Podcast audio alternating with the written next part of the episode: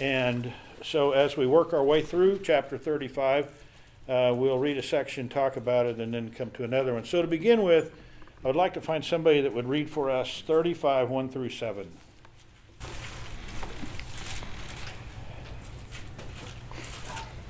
Then God said to Jacob, Arise, go up to Bethel and live there, and make an altar there to God who appeared to you when you fled from your brother Esau.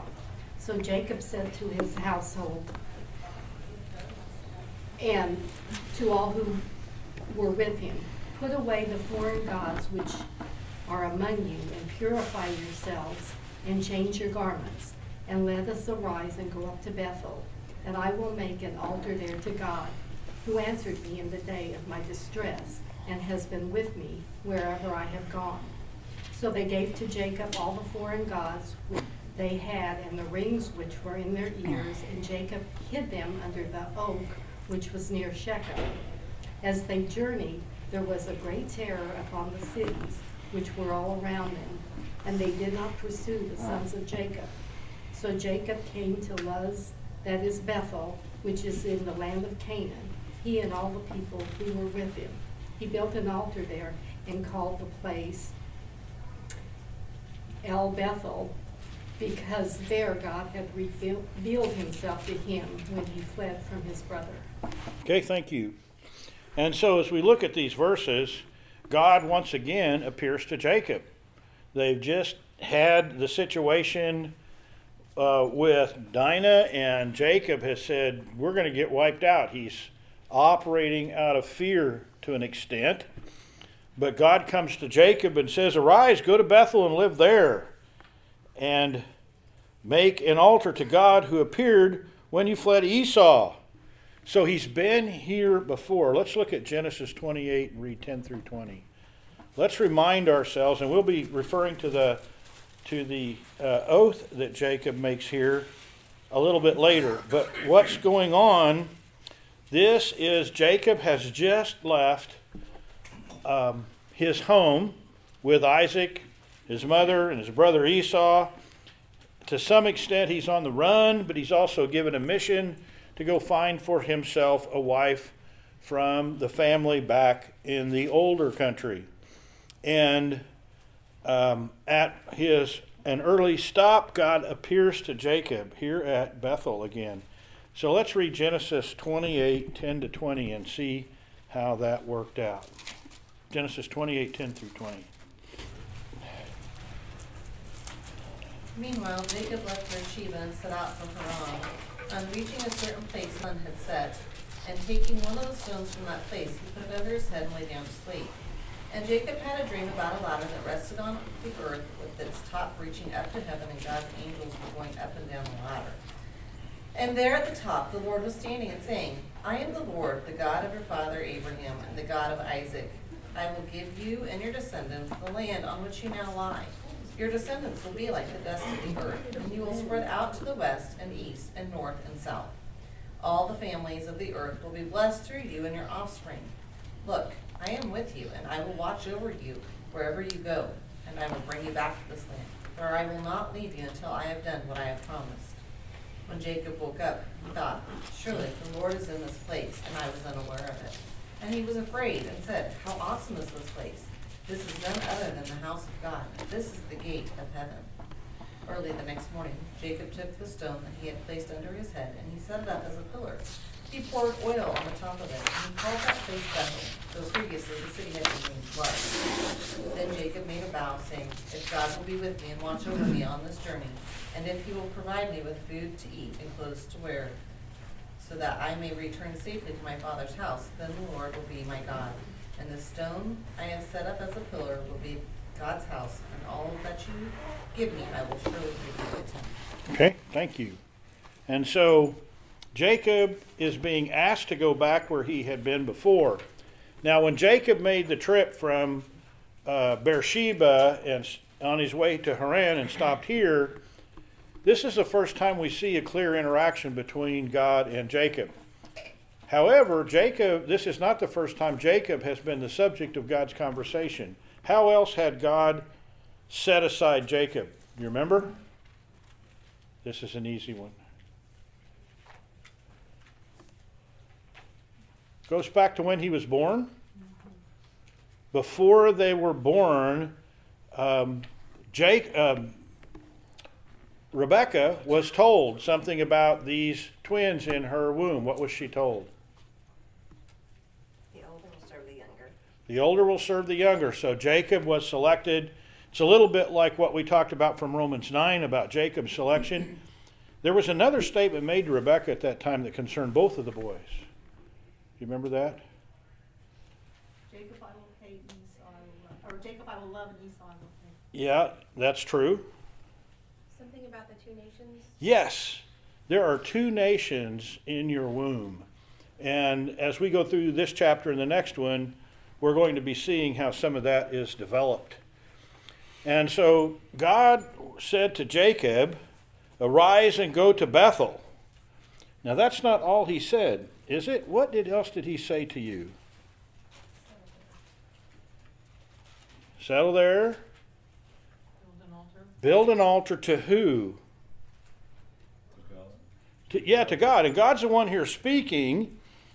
And so Jacob gets his whole household together in preparation for this trip. And, uh, excuse me, gotta get this. And so he says to all the camp, uh, put away all your foreign gods. So God, or Jacob knew that within the camp, not everybody was giving their whole allegiance to God, didn't he? He, he had to know something was going on here. He also said, Purify yourselves. What does that mean? What's he asking them to do?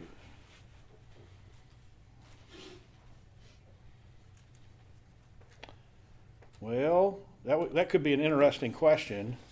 Um, well, th- we don't have we don't have all the purification rituals from the law that was given through Moses yet, um, and yet um, I'm sure that the people knew about offending God and what would and would not offend God. It would go clear back to pre-flood history, Cain and Abel, and carry on forward through their living.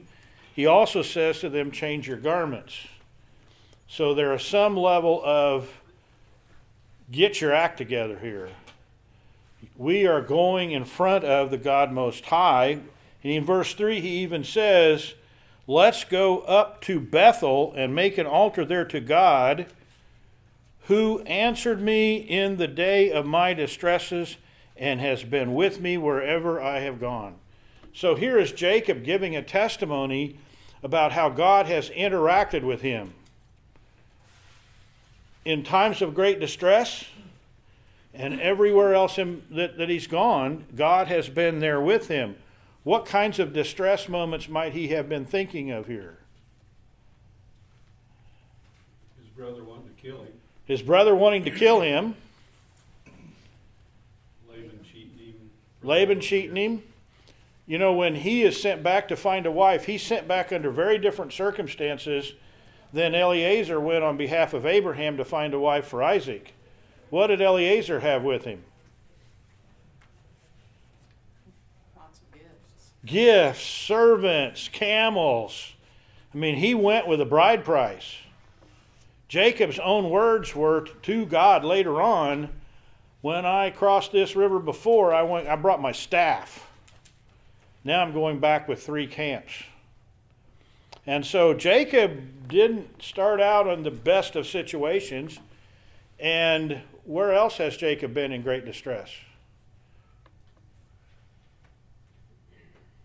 Remember the prayer he offered up when he heard that Esau was coming to see him? Here's Esau coming with 400 men. Oh God, save me from Esau.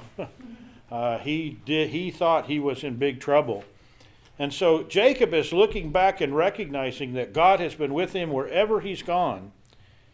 And so, how did the people respond there in verse four? Jacob said, "Do these things to get ready to go meet our God." And what did they do? And all the belongings, earrings. and Well, they, they gave him the foreign gods and the rings were which, which were in their ears. And I did some research. I will not say I spent hours and hours and hours and hours, but I worked at it some. I don't know if there's a significance on their earrings. Is there somebody here that knows? Is there something significant about earrings? Now, now I've met a few people wearing earrings that um, it captured my attention and not in a good way. Can I say it that way? Is that, that a pretty good way of saying it? Um, and oh my, my, uh, my brain just got filled up with a contractor that worked for me at Wolf Creek for a while. And his wife had made a business out of these rings that you enlarge. And so they're hollow in the center. And when he first came to me, he said, Can I wear these while I'm. He was training people to operate cranes and forklifts. He said, Can I wear these? And I went, Well, there are times when safety wise you probably can't have them in. And so we went through the rules together. And it didn't bother him. He wasn't apologetic about it, he said, I'm the model for her sales. So he had them everywhere in his ears. But anyway, uh, you know, you've seen some of that, and I don't know. I don't know if there was something about. The, I don't have any idea what was significant about the earrings, but certainly the idols it was. And Jacob hid them under the oak, which was near Shechem. Um, go back to Genesis twelve six. Let's read that for a moment.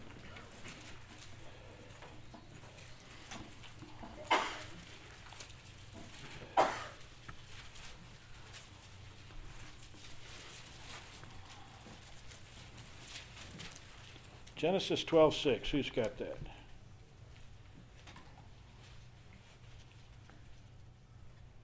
Somebody help me out.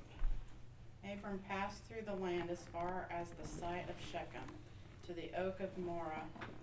Now the Canaanite was then in the land. So this is Abraham in his initial journey into what would become the promised land.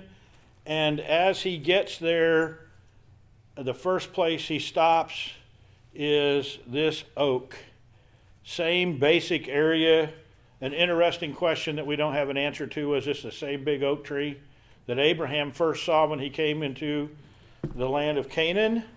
Or was it a different one? It really doesn't matter because um, it's not very significant. But Jacob had these treasures, if you want to call them that, under the oak, which was near Shechem. And I'm assuming that that was the end of them. We probably never, nobody ever saw them again unless somebody found them by accident. So in verse 5, it says they journeyed. So they're headed to Bethel. And a great terror came upon the cities which were around them, and they did not pursue the sons of Jacob. So, what is the source of this great terror? It's clear that there was some possibility they might have pursued the sons of Jacob. It's almost like Jacob is running from the area that he was from. They don't necessarily know that God came and told him to leave, but it looks like Jacob's taking flight, maybe. But why did they have the terror? What do you suppose might have been the reason for it? We are guessing a bit or speculating, but there's a couple of reasons it might stand out. How quick would you be to take out after a family who two sons wiped out of town with their swords? Uh, that's a possibility. They weren't afraid of violence in a form of revenge, at least, and they were obviously able to come in and take on these men in their weakened condition. Um, the other thing is, as Jacob has moved around, he's a big group. And has he been successful? Yes, he has. Is it, maybe they knew, maybe God put the terror in them, maybe they knew that God was blessing him, but for whatever reason, they were afraid of Jacob to the point that they didn't, nobody pursued. Well, you know, look at Jacob and they go, God is with him. Possibly. The last thing we want to do is have God. We, we don't know what Jacob's uh, reputation was. Yeah. I mean, we certainly saw instances where in Isaac's life and Abraham's life, the people they interacted with became very aware of God because God Himself visited and said, By the way, don't touch Sarah. Yeah. You know, there were some of those kinds of interactions. I don't know what the inter, you know, we don't really know, but for whatever reason they were they were full of terror, afraid of Jacob. In verse uh, 6 we see that Jacob came to Luz, which was the old name for Bethel, in Canaan, and all the people who were with him. So the whole group gets moved to Bethel. And when he gets there, he did just as he was instructed. He built an altar and he called the place El Bethel, uh, which means the house of God. And it was because he did this because there God had revealed him to him to him originally when he had fled from his brother Esau. Um, remember back in Genesis 28, we read Jacob's vow in verses 20 and 21. What was Jacob's vow? Can you repeat it? Go back and look, maybe. Genesis 28, 20 and 21. If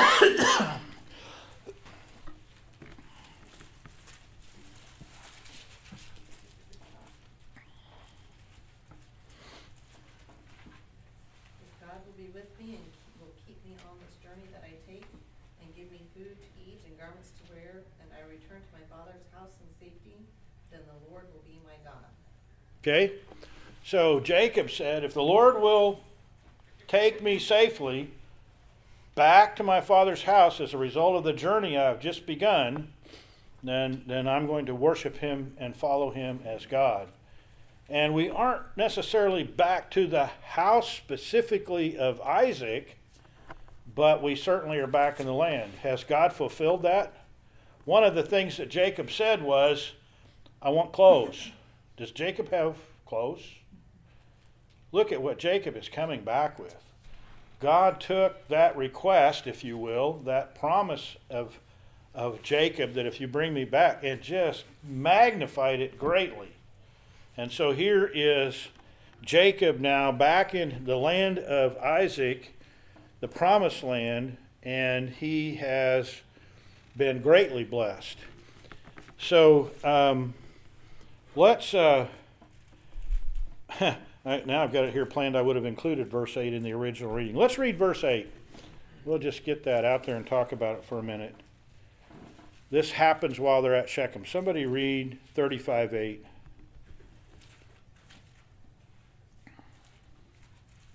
Now Deborah, Rebekah's nurse, died, and she was buried below Bethel under the oak, and it was named Elon So, Deborah, Rebecca's nurse, um, why is she with them? How did this happen? Who is Rebecca? Who? What's his wife's name? Rachel and Leah, Who is Rebecca? his mom. His mother's nurse died while they're there at Bethel. And in studying this out, you wind up in a pretty long path in a lot of Jewish tradition. Let's go back to Genesis 27 43 through 45. And it may give us at least an idea of why she might have been there, and it does fit in with Jewish tradition very well. Genesis 27 43 to 45. Now, we're, we're at the point where the deception of Isaac has occurred. And Esau is hiding murderous thoughts in his heart toward Jacob for his own comfort. And let's read 27 43 through 45. Now therefore, my son, obey my voice. Arise, flee to Laban, my brother in Haran, and stay with him a while until your brother's fury turns away, until your brother's anger turns away from you and he forgets what you have done to him. Then I will send and bring you from there. Why should I be reft of both of you in one day? Okay, so Rebecca is afraid she's going to lose both her husband and Jacob in the same day because she obviously believes that Esau will carry out his threat if Isaac should pass on. And so she tells Jacob, Go. But she also says that she will send for him when, after a little while, Esau cools off. So she expects Esau to lose this murderous intent, which indeed does happen. But I don't think Rebecca had any idea it would take 20 years before I, uh, Jacob would come home. When Jacob leaves Laban, from what we have read, is it because somebody has come from home and said it's safe now? No. Jewish tradition says Rebecca sent her nurse Deborah, who was originally given to her as a nurse by Laban, so Rebecca would know, or Deborah would know the way back. It would be home country to her. Uh, Jewish tradition says that indeed Rebecca had sent Deborah back to call Jacob home. Jewish tradition doesn't say a whole lot about when or any of those things, so how long had Deborah been with Jacob's group? We don't know. There are some things that make me doubt this story to an extent because when Jacob came home, he wasn't coming home thinking everything was fine with Esau. At least he wasn't by the time he got there because when he hears Esau's coming with 400 men, he's scared. And he prays to God to be saved from Esau. But somehow Deborah gets into his troop, and there she dies and was buried below the oak at Bethel. And it was named, and I didn't look this name up, Allon Bacuth. And I just missed it. I don't know. Has anybody looked that up? Know what that might mean? Oak of weep, oak of weeping. Oak of Weeping. So um, there, it was a tribute of um, bereavement there uh, with regard to its name, and uh, Rebecca's nurse was buried there. Let's go ahead and any questions, comments on this first eight verses? She'd have to be pretty old, wouldn't she? You would think so, because yeah, she would have to be. I mean, was she, was she older than Rebecca? Don't know. Don't have any information about about her, and even to some extent what it mean, meant to be a nurse. Rebecca had um, servant girls, um, but we don't know. You know that this term nurse is probably there to care for physical needs, maybe to care for children in the birthing if that should occur. Don't know exactly what her role was. Don't know what her age would have been when Laban sent her with Rebecca. I shouldn't say Laban, it would have been Laban's father, and I forgot his name. Uh, but when Rebecca was sent out with Isaac, uh, um, no, wouldn't have been with Isaac, it would have been with Eliezer, Abraham's servant, to go be the bride of Isaac. Um, don't know. It, and I could roughly put the years together, but Jacob wasn't a young man, and he wasn't born immediately, so she had to have been, by our standards, extremely aged. Um, lot of years have gone by. Uh, probably something like over a hundred years have gone by. So she would not have been a young woman at that point. If this Deborah is the same nurse, that's another thing I didn't mention. There's a little bit of an if here. This was Deborah, Rebecca's nurse. The only other time in the Old Testament a nurse is mentioned with regard to Rebecca is when she left her father's home. There was a nurse sent. Same nurse? We don't know. There was no name given when the nurse was sent out with Rebecca. So, good question. Any other questions? Let's read verses 9 through 13. Who can read that for us? God appeared to Jacob again when he came from Paddan Aram and blessed him, and God said to him, Your name is Jacob, no longer shall your name be called Jacob, but Israel shall be your name. So he called his name Israel, and God said to him, I am God Almighty, be fruitful and multiply, a nation and a company of nations shall become from you, and kings shall come from your own body. The land that I gave to Abraham and Isaac I will give to you, and I will give the land to your offspring after you. And God went up from him in the place where he had spoken with him. Okay? And so when we look at these verses, um, it says then God appeared to Jacob again when he came from Paddan Aram and he blessed him. you could make a case that they're referring back to the previous blessing, but there's a different words in here. And so I would say this is a second time God has come to him since he came back.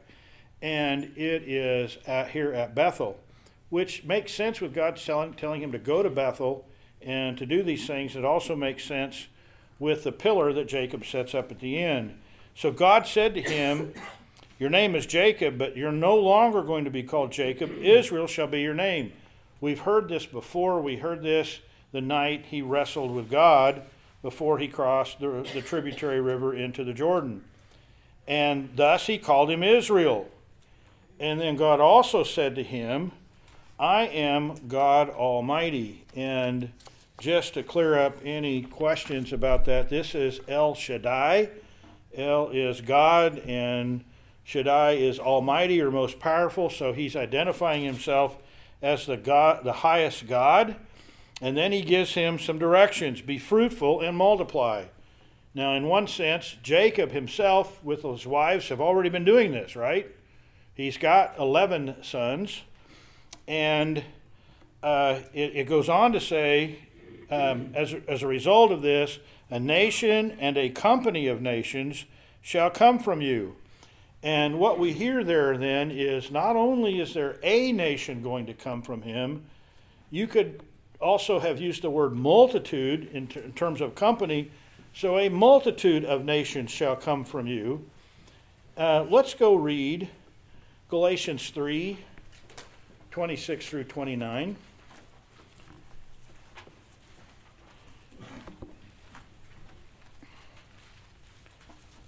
Galatians 3 26 through 29.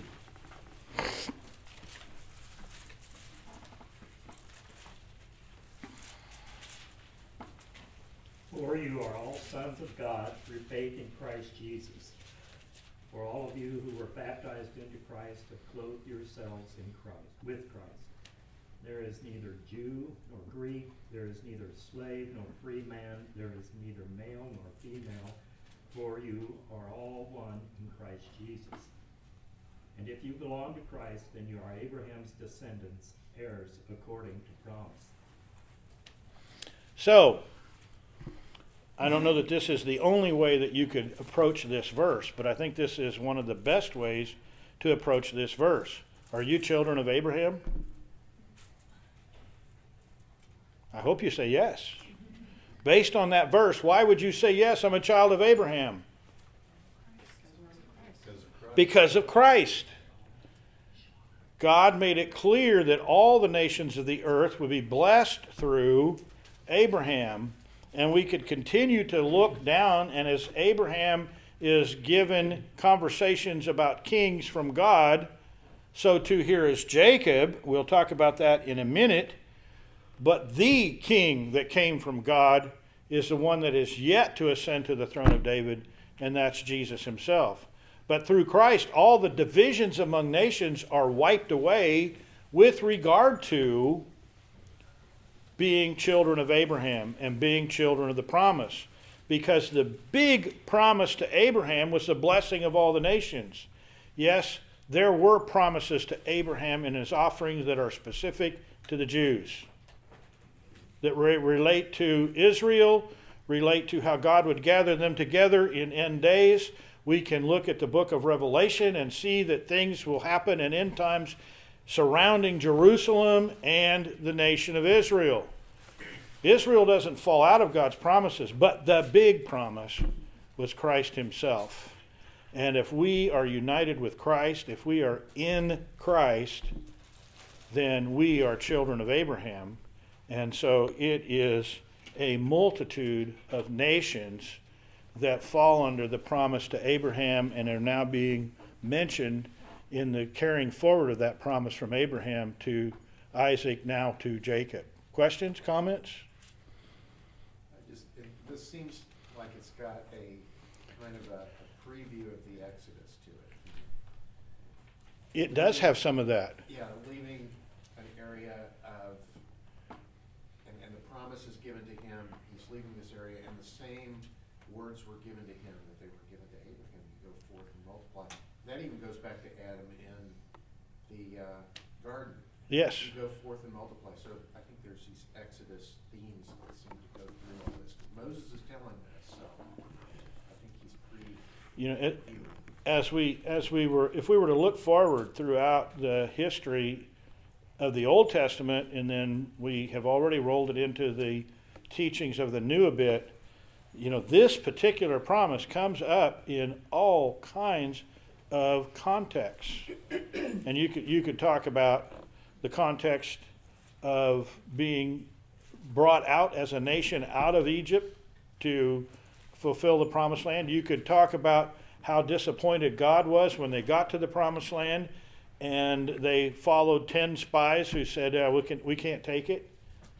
You know, th- this is God promising to Jacob things that those promises were not believed when it came to that time. And you could just keep on going throughout history over and over again. This promise to Jacob is central to the history of this earth and God's reconciliation of mankind. So, good point. Any other any other comments?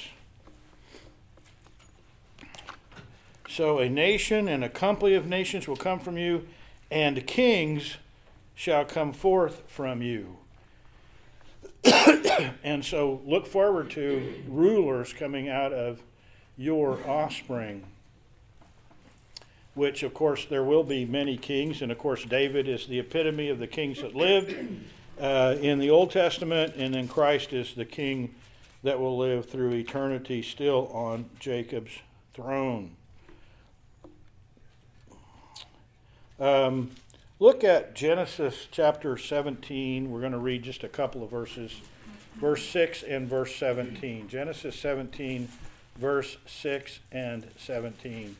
This will let us compare the words that he just now said to Jacob to the words he said to Abraham. Genesis 17, 6 and 17. I will make you exceedingly fruitful, and I will make nations of you, and kings will come forth from you. Seventeen? 17. Then Abraham fell on his face and laughed and said in his heart, Will a child be born to a man a hundred years old? And will Sarah, who is ninety, bear a child? Yeah. So we get to see Abraham's response a little bit uh, as they continue through the story. But the promise to Abraham is very much the same as the promise here to Jacob. And so we're continuing down with that covenant made with Abraham. And it includes the land. In 12, the land I gave to Abraham and Isaac, I give it to you, this land to you and to your descendants. So this is a promise that's going to go through the generations. Then in verse 13, then God went up from him in the place where he had spoken with him. And so God went away. So now let's read uh, Genesis 35 and let's read 16 through 28. I'm sorry, let's read 14 through 28.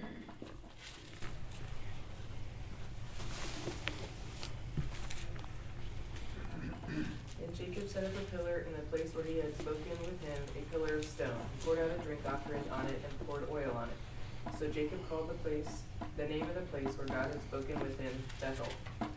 Then they journeyed from Bethel.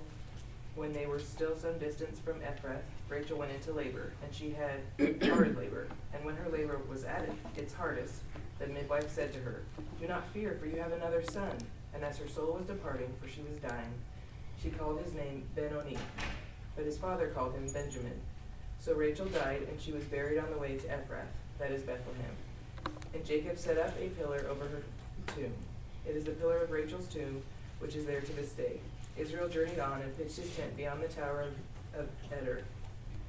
While Israel lived in the land, Reuben went and lay with Bilhah, his father's concubine, and Israel heard of it. Now the sons of Jacob were twelve. The sons of Leah, Reuben, Jacob's firstborn, Simeon, Levi, Judah, Issachar, and Zebulun. The sons of Rachel, Joseph and Benjamin. The sons of Bilhah, Rachel's servant, Dan and Naphtali. The, son, the sons of Zilpah, Leah's servant, Gad and Asher. These were the sons of Jacob who were born to him in Paddan Aram. And Jacob came to his father Isaac at Mamre and Kiriath Arba, that is Hebron, where Abraham and Isaac had sojourned.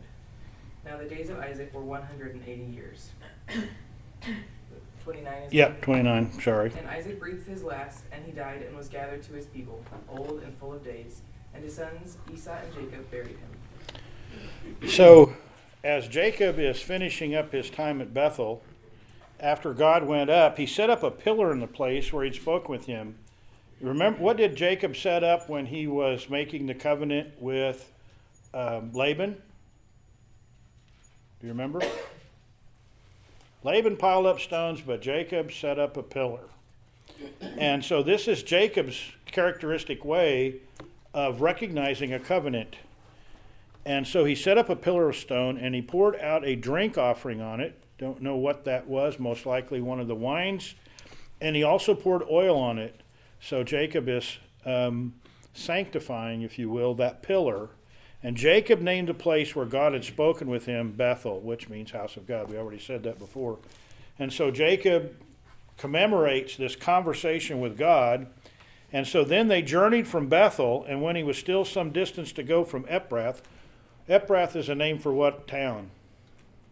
We saw it a little later in the reading. Bethlehem. Bethlehem. It's the old name for Bethlehem. Rachel began to give birth, and it was a severe labor. And in this severe labor, the midwife says to her, uh, Don't fear now, for you have another son. And so, just as she was in the moments of dying, when her soul was departing, that she named him Ben Oni, but his father called him Benjamin. Ben Oni uh, means son of my sorrow. Benjamin means son of my right hand. So uh, Jacob alters his name a bit to fit how he viewed the boy. And Rachel died and was buried on the way to Ephrath, that is Bethlehem. And so Jacob sets up a pillar over her grave. And that pillar of Rachel's grave, that is a pillar of Rachel's grave to this day. So now, if you go back and think about what's going on, as this is being written, it's in the Exodus, and they are aware of this pillar, obviously, that's there. And uh, Moses makes reference to the fact it's still there. So we know this is this is a part of the evidence of the truth of what he's saying. And so Jacob loses Rachel to death on the trip from Bethel, headed for the area of Bethlehem. In verse 21, in Israel, notice that this is one of the first times where Jacob is called Israel in the text. Then Israel journeyed on and pitched his tent beyond the Tower of Eder. And there's no real specific thing that I can bring to you that says this is where the Tower of Eder was, but it's likely a lookout tower somewhere near Bethlehem. They would put up lookout towers to look for um, things amiss. Could have been people wanting to steal a flock, but also it very easily could have been watching for packs of wolves and things like that that would be a danger to their flocks. and so um, that's where he stops and pitched his tent, was probably near Bethlehem. And it came about, in verse 22, that while Israel was dwelling in the land, that Reuben, Reuben is his firstborn, uh, Reuben went and lay with Bilhah, his father's concubine, and Israel heard of it. Bilhah was Rachel's maid. Don't know what Rachel's death might have had to do with Reuben being this bold, but and we'll talk about it considerably more when we get on in Genesis. But let's look at Genesis 49, 3 and 4. This is Jacob's deathbed or near deathbed uh, description and wishes and blessings and whatever for his sons. And uh, so let's let's go look at, at that Genesis 49, 3 and 4. Now, before we read it, let me bring up one more thing. Um, remember the big deal about Jacob and Esau, why that blessing from Isaac was so important? Because the firstborn, which would have been Esau, got a much enhanced, special, richer blessing, became the head of the family uh, than the other offspring. And so just keep that in mind that that's that the firstborn gets a very different kind of blessing. Um, but let's read 3 and 4 from Genesis 49.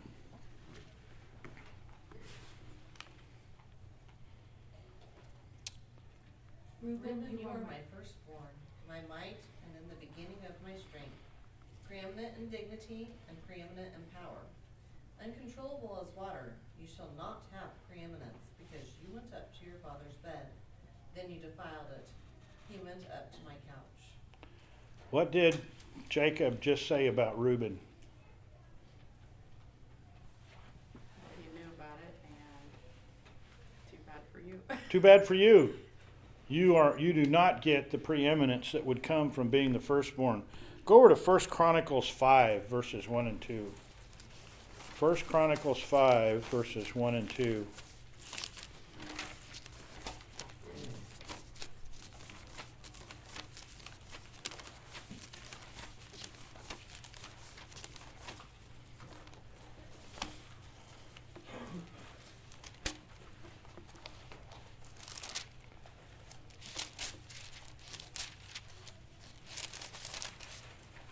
First Chronicles 5, 1 and 2.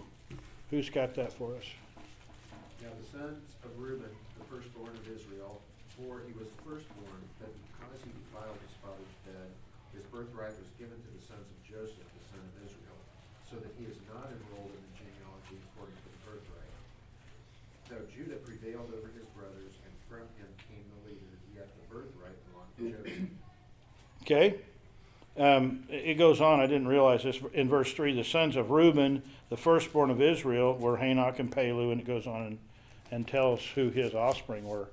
But so Reuben paid a price for his in, indiscretions. That's a really weak word for it, isn't it? For violating his father's relationship with Rachel's handmaiden that was given to him. And if we went back and looked at the words, back in the day when that was done, they called them wives. Now, there was clearly a differentiation, but they had the status of wives. So, this is one of those ugly sins that's mentioned about the family that God picked to found the nation Israel and to be the children of the promise. But there were definitely consequences for Reuben as a result of his behavior. In verse 22, the last half of it starts with Now there were 12 sons of Jacob, and it goes on to list the sons. And out of Leah, we get Reuben, who was the firstborn but lost that privilege, Simeon, Levi, Judah, Issachar, and Zebulun. And it says, we just got through reading some verses, that Judah became kind of the dominant one. And we'll see more why when we get to the story of Joseph. And then Rachel had Joseph, and then late in life, Benjamin. We just got through looking at that. Benjamin is the only one born outside of the household of Laban, uh, at least in that area. And then Bilhah, Rachel's maid, uh, was a mother for Dan and Naphtali. And then Leah's maid was a mother of Gad and Asher. And so, uh, with the exception of Benjamin, all of these sons were born in Paddan Aram. And then in verse 27, it says that Jacob went to see Isaac at Mamre of Kiriath Arba, which is Hebron. And that this was in the area that Abraham and Isaac had sojourned. So, in all of their travels around, this is where Jacob meets back up with Isaac. Isaac is now 180 years old. He breathes his last, and he is, in the words of the scriptures, gathered to his people. This is the way they often talked about the death of, of people of the promise. He was an old man. The New American Standard translates that ripe old age. Does anybody else have have the different words? That word ripe could easily be transferred as a satisfying old age. In other words, there you know it's a it's a full life we might say today. And so we see Esau and Jacob back together to lay their father to rest. And this was about uh, in the circa, so not exactly, but in this general range of 1885 uh, BC. So almost 2,000 years, almost 1900 years before Christ comes on the scene. This, um, the end of the era of Isaac is seen here. Questions, comments?